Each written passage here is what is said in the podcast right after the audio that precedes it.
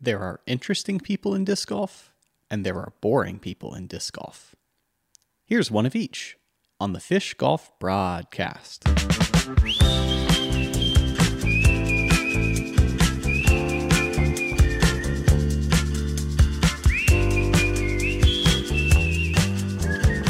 On this episode of the Fish Golf Brah-dcast, I got to sit down with Holyn Handley. Holyn, Hey, what you thinking about? Well, right now I'm thinking about breakfast burritos because we just did that little bit. That's understandable. Yeah, I'm kind of hungry now. So you said 60 breakfast burritos. 60, roughly. That's a lot. Um, how much in units of your fridge and freezer space does that take up? Let's see if I've got a full 60, probably roughly half Of the freezer? of the freezer. Yeah. Okay. So, um, what are other freezer items that that's kind of squeezing out? Other freezer items, I go a lot of frozen veggies. Mhm. 'cause It's surprisingly difficult to eat healthy on tour. So if I've got just a bag of kind of mixed veggies, I can just kind of toss into something. Sure. Feels that- like cheat codes. And then I've got some ice packs in there. you know that frozen veggies are ice packs, right? Yes, they kind of are. I mean, anything frozen in a bag is an ice pack. Wow, that's mind expanding. Um, I don't want to explore that to its logical, absurd conclusion of like blood banks are really just ice packs. Yeah. Uh, well, you just did, so Shit. you just skipped to the end. Um, how many other Holyns have you met? Three. Oh, Really? Three, including myself, so two other Holyns. Two others, okay. They were both volleyball players. Okay. Um, is that a generational thing?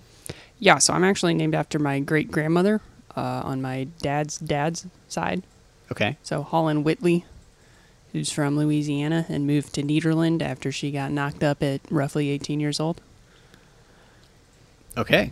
So yeah, there you go. And then the other two Holyns, they were both yeah, both volleyball players. Um, one of Oh. them we played against in college. Don't know what college she went to. She just like was in. They were like play, we were playing some like preseason exhibition, and my coach said my name, hoping to yell at me while she was down refing, and she just looked at me. And absolute like, if I hear Andrew in public, I don't give it a second glance. But if a Holyn hears another Holyn, like yes. that's that's whiplash neck turning, right? Yeah, I mean, we both kind of looked at each other like. I'm, I'm making a I'm making a quizzical face for Yeah, our audio listeners. This is great podcast content. Uh-huh.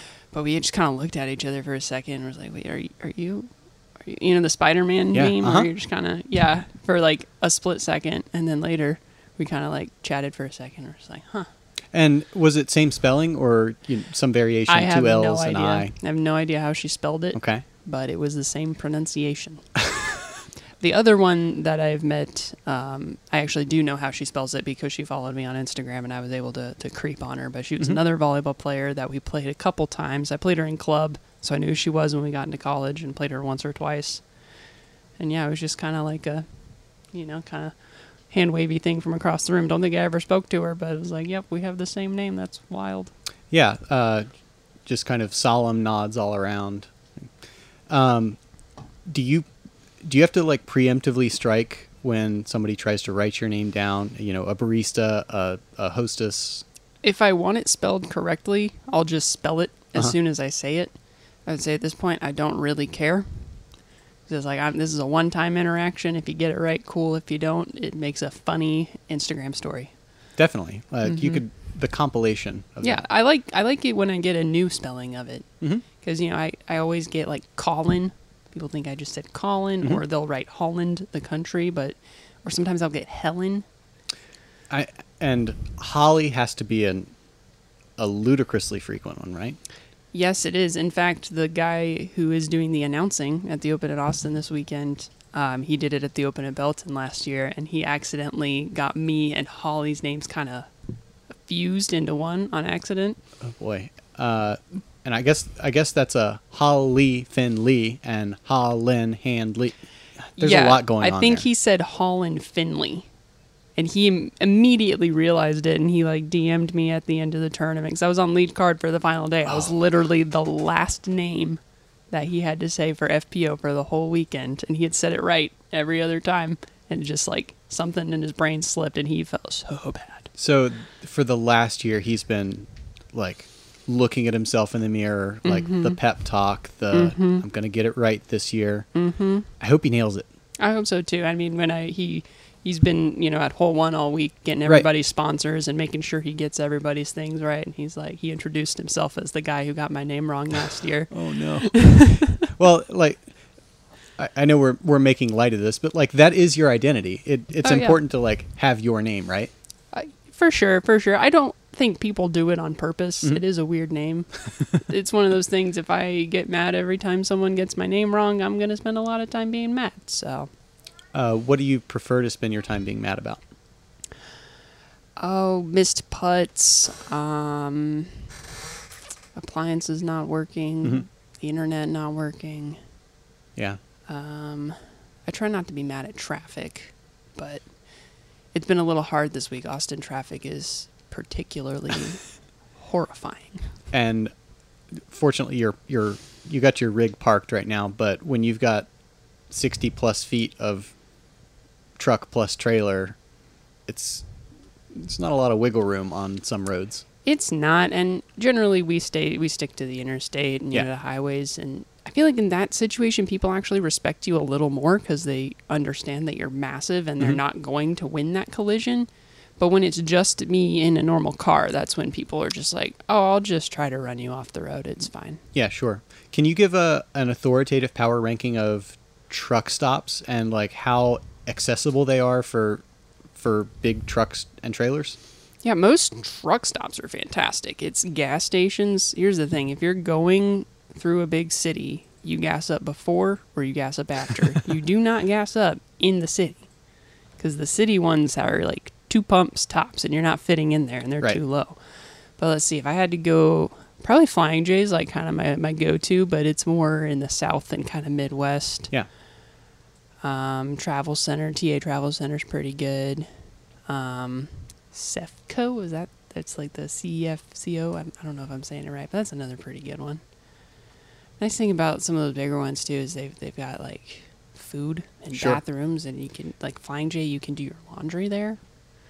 Big Really? fan of that. And oh I, yeah, I know there's like pay showers and stuff and something. yeah, that's not worth it. It's like fourteen dollars. Fuck that. Whereas I can get a Planet Fitness membership for twenty dollars, and me and I can bring a guest, so that's two of us, Mhm.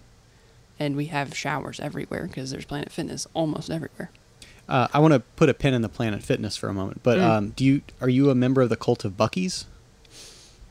Uh, I won't say I'm in the cult, but I do visit Buc-ee's generally once, you know, Yeah. on the way down for the Texas swing, just because I am gonna get some jerky and I'm gonna get some fudge For the novelty, yeah. because it's delicious objectively. Um, they also have nice bathrooms. Generally, though, if you're looking for like just a truck stop, don't go to Buc-ee's because the amount of time it takes you to walk from the parking lot just to the bathroom is a whole ordeal. It's just not worth it.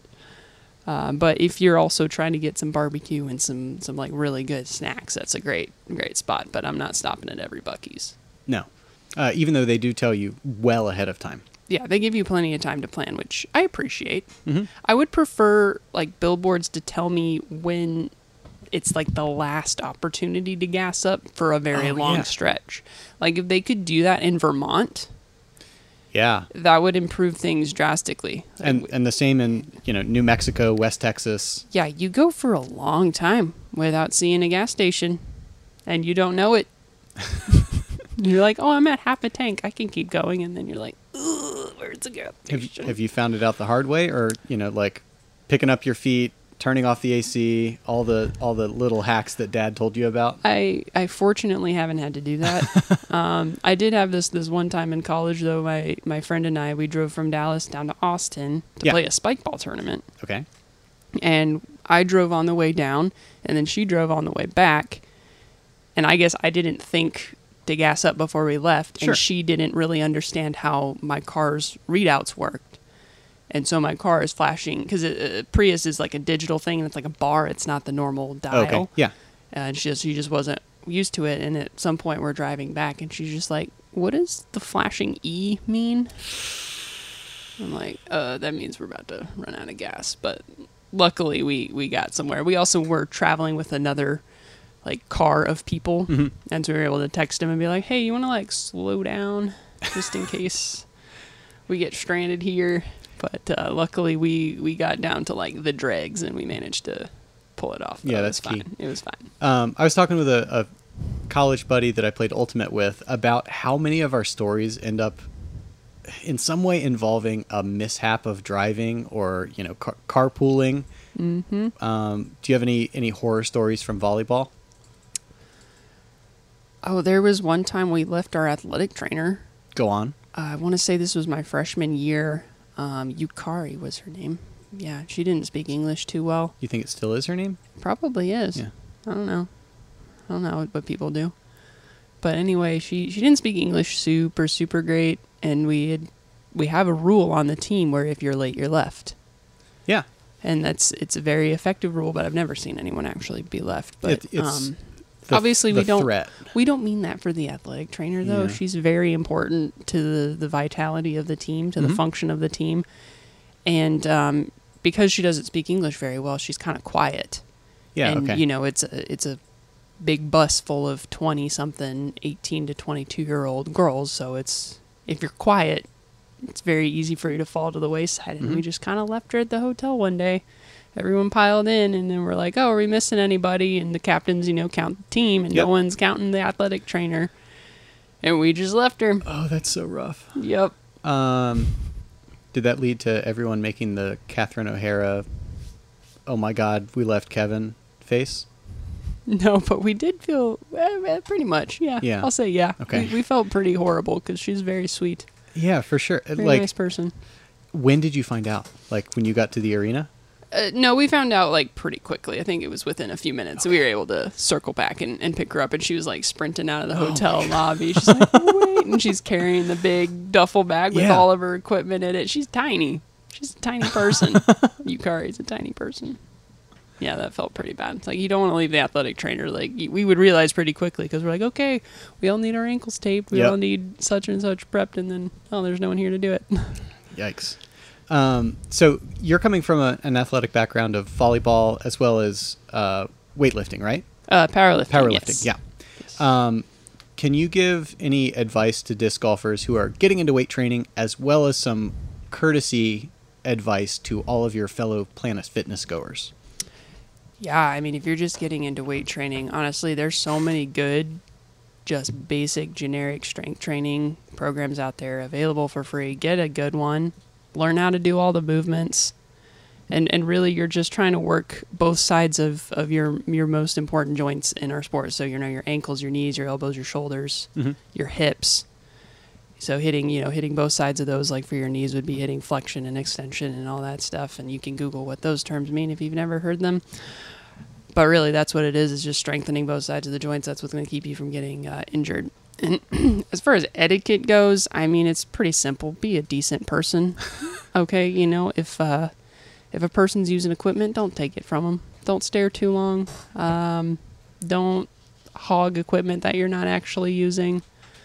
Let's see what else. You don't need to scream when you're lifting, um, unless it's like something stupid, deadlifting like 600 pounds. Then you can scream a little bit. But Uh, once you've gotten to that point, you earn the privilege. yeah, right? you've earned the privilege, and you know you'll find like those.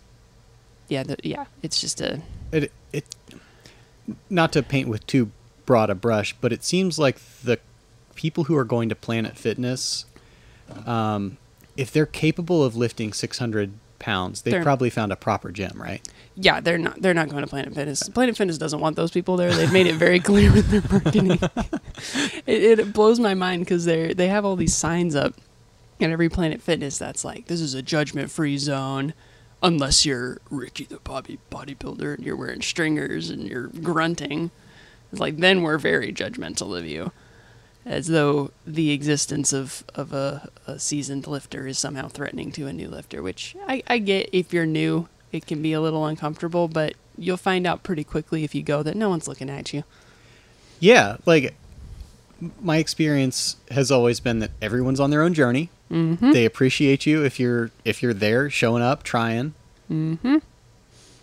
Yeah, I don't know. You don't need to be threatened by people. uh, for existing.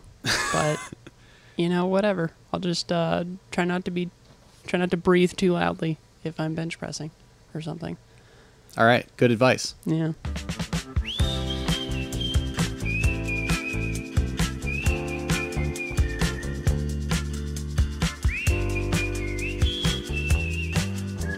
I'm Noah Meintsma, and I listen to the Fish Golf Brah-dcast while I think about things to chirp the boys.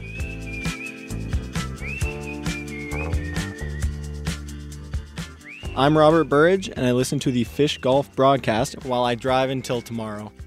If you like where this show is headed, stick around for part two. We'll never barrage you with 11 minutes of droning external ads to start the show. So please support the Fish Golf Brah-dcast by visiting discgolfbrah.com for hats and other apparel. Fish stamp discs are available at fishdiscgolf.com and daddydiscgolf.com, and you can save 10% on upperparkdiscgolf.com with the code ANDREW10 on backpacks and other items. And now, more lies and outrageous claims from our guest, met with calm reason by Fish.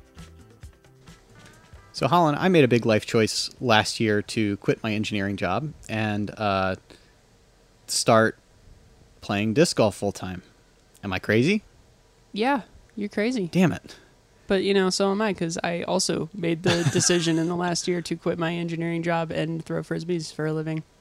Uh, so, what were you doing previously? Yeah, so I was a process engineer for a medical device company. Uh, specifically, my team was in charge of manufacturing rubber components. Mhm.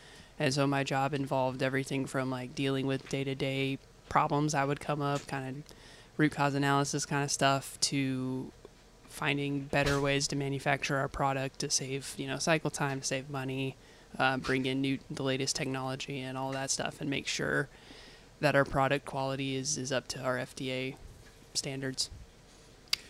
And what you're doing now is wildly different. Wildly different. Wildly different. Um, and, and we've talked a little bit about, uh, not on this particular podcast. We've talked a little bit about like being able to schedule yourself uh, Mhm. to avoid burnout. And um, do you, do you feel like having a forty hour a week job kind of prepared you for the just like the day to day grind of disc golfing, or is it entirely different? I feel like it's entirely different because when you're really when you really love what you're doing, it doesn't feel like work as much. Yeah. Um, so there's that aspect of it. Um, but there's also you know when I was working the eight to five, it's like I had a, did a very good job of shutting my brain off at five o'clock because I didn't want to think about work anymore. Right. Like I'm not getting paid to think about you know continue to think through this problem at work. I'll pick it up at eight o'clock. Mhm. But you know when I love disc golf, it's hard to turn my brain off of disc golf. Uh, in fact, I would I would say it's a little bit of a problem. I need to find a new hobby. Total fixation. Yes, you know, I'm when I'm not on the course, when I'm not practicing, it'd be nice if I could kind of stop thinking about the tournament because I think what happens is I build it up in my head a little bit, and uh, that first round usually doesn't go super great. So you've identified that trend. Uh, are are there any other strategies that like? Do you feel like you're still in the data collection phase of is this a real thing or did it just happen a couple times? Um, and then how how do you go about troubleshooting that to solve the problem? Yeah, so I do. There is a, a pretty clear trend. I think I saw it a lot last year, and then I've certainly seen it in the last the first two tournaments of this year. Yeah. and I can kind of identify some causes. Um, I think the one is uh, just based on like how I feel on that first round. I feel like there's a lot of uh, kind of pressure to do as well as I did in practice. Um, I, I start to put this extra pressure on myself, and then in these later rounds, I've played so poorly in the first round, I feel like I'm out of it, and so I'll uh, kind of relax, and then I end up playing really well the final round. Yeah, it's it's really hard to find that that perfect balance of Mhm. like don't care, gonna play great, Mhm. and like still care, gotta play great. Right. Yeah. It's almost like I need to find a place where it's not that I don't care, but I'm not worried, Huh. you know? And um, I find too in the week leading up to it, I do, a I do a really good job of preparing. I feel like I know what my shots need to be. Yeah. I feel well rested. I feel like I structure, you know, my workouts and my training throughout the week and my rest so that on Friday my body feels fantastic and I feel like, you know, I'm ready to tackle the course. But I think I spend too much time thinking about my game plan outside of actually practicing. And I think like a little visualization is good, but I don't think uh, my brain's getting enough of a break from thinking about disc golf. Yeah. And so I think a potential solution would be picking up some other hobby or something else that's just going to take my brain off of disc golf. I don't think watching TV or, or even listening to podcasts is really enough because my brain will kind of wander. Right. So I'm considering uh, starting a, a video game or something a little bit more uh, engaging. Okay. Can I give you some other suggestions? Yes. Just, just give me a gut reaction for each of these. All right. Macrame. What is macrame? It's it's like beadwork. Oh, um, sounds messy and space consuming. Okay. Uh, knitting. Similar space problem. I won't even say puzzles then. Uh, let's see. Uh, concrete glazing. We're I gonna we're gonna put another trailer behind I your trailer. I think we have a winner. I Yeah. think I'm going to take it. I don't think I need to even put it uh, on the trailer. I think I just go to a construction site Yep. and start pouring concrete. Hell yeah. I don't ask or anything. I just be like, "This, this, the concrete. All right," and just start putting it places. I mean, that would be a real throwback job slash hobby. You know, the Mm-hmm. Rico brothers were doing concrete still, in addition to playing and running Legacy, right? or uh, really, maybe what I need to do, you know, being an engineer used to be my job when disc golf was my hobby. Yeah. Now that disc golf's my job, maybe I just need to show up at a rubber factory Uh-huh. and just start making stuff. I mean, yeah. Why not? Yeah. Um, I did- hear they smell great. they they don't. They smell horrible. um, what what do you think you would want to make out of rubber that would improve the lives of disc golfers? Like, could you could you make better uh, better rubber washers or something for carts so that they don't squeak? Oh, that's a great idea. I know Yeah. carts are carts are real squeaky If when they're not perfectly If it's tuned. rubber and washer shaped, is it technically an O-ring? That's um, I'm not going to dabble in these semantics. Can That's ask. I think gotta go to your vein. McMaster-Carr and find out. Uh, rubber washer. That's an O-ring, dummy. Well, this makes me feel great. Um, so m- moving on, you have a very ancient cat, right? Yes, I do. Actually, I think I think Tyler just took him outside. He's getting some outside time. Um, and this is a fearless cat, right? Absolutely fearless. Um, does that make an ideal situation for a touring cat? He actually does fantastic on tour. Mm-hmm. I think the thing that makes me nervous is like he doesn't have enough fear to like be careful when he goes outside. Like I don't think he understands that if a large animal is coming towards him, he needs to run. Mhm. Because no, it's been a very long time since a large animal has been threatening to him. Yeah, the two most prominent large animals are very cuddly toward mm-hmm. him. Yeah, I mean, literally no human has ever hurt. He, he's even to the point where you can act like you're going to sit on him and he won't move because he knows you're not going to sit on him. He calls your bluff. So he just thinks everyone's bluffing all Huh. the time, and so he's just not scared. Do you? We could all take a lesson from that. Hmm. I don't know what lesson, but we could. I think it's it, it's a confidence thing. If you act like you belong, then people just think you belong. So in that on on that note, you've spent a lot of time and effort, kind of working on uh, teaching the mechanical side of the game as you discover it for yourself. Mm-hmm. Um, but that doesn't necessarily make you an expert. You haven't solved it perfectly. Mm-hmm. Um, what can you talk about that journey a little bit? Yeah, I think I'm in an interesting position because here I am playing at a professional level. Yeah. um, but I'm not so far removed from what it's like to be a, a beginner. Mhm. You know, three years ago, I picked up a disc for the first time. Oh, how did you start disc golf? No, no, no, no, no, no, no. That's a great question. Fuck.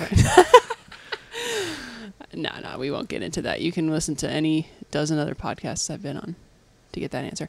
Anyway, but to getting back to the the mechanical side of things, that was just how I learned it. Was how can I break this down from what I'm watching and then come up with drills to try and teach myself. And so I remember a lot of that stuff, and I'll kind of share it. That's kind of what those pro tip Tuesdays have started as was just, well, what did I do to fix this problem? and it might not be the best way to do it, but it's a way that works. And I really try to present them as this is a method that you could use that might be helpful for certain people. Um, I do actually think the being a process engineer in a way made it easier to kind of break down those complicated things. Um, Is is that because you're you're finding like the key steps? I I don't know that it's I'm discovering anything particularly groundbreaking Mhm. with the way you throw a disc. As I mean, really, I'm just taking information from others. I think where I do a good job is I'm able to take something that's kind of complicated and then break it down and explain it in a way that's not complicated. Do you feel that that puts any pressure on you to like perform or to follow that or has there has there been an example of you said something publicly in a pro tip Tuesday and then realize, "Oh man, maybe I missed that." A little bit, but you know, I I reserve the right to change my mind when I get new information. Oh good, you're an engineer. Hey, there you go.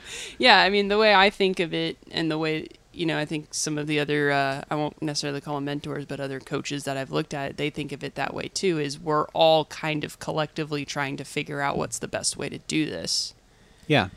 and you know, just and there there have been times like with my grip recently, I made a grip change, and one of my first pro tips was talking about my grip. Mhm. Um, and I made a slight tweak to it where the the principles that I had said previously are the same, but the way that I'm applying it is just updated now.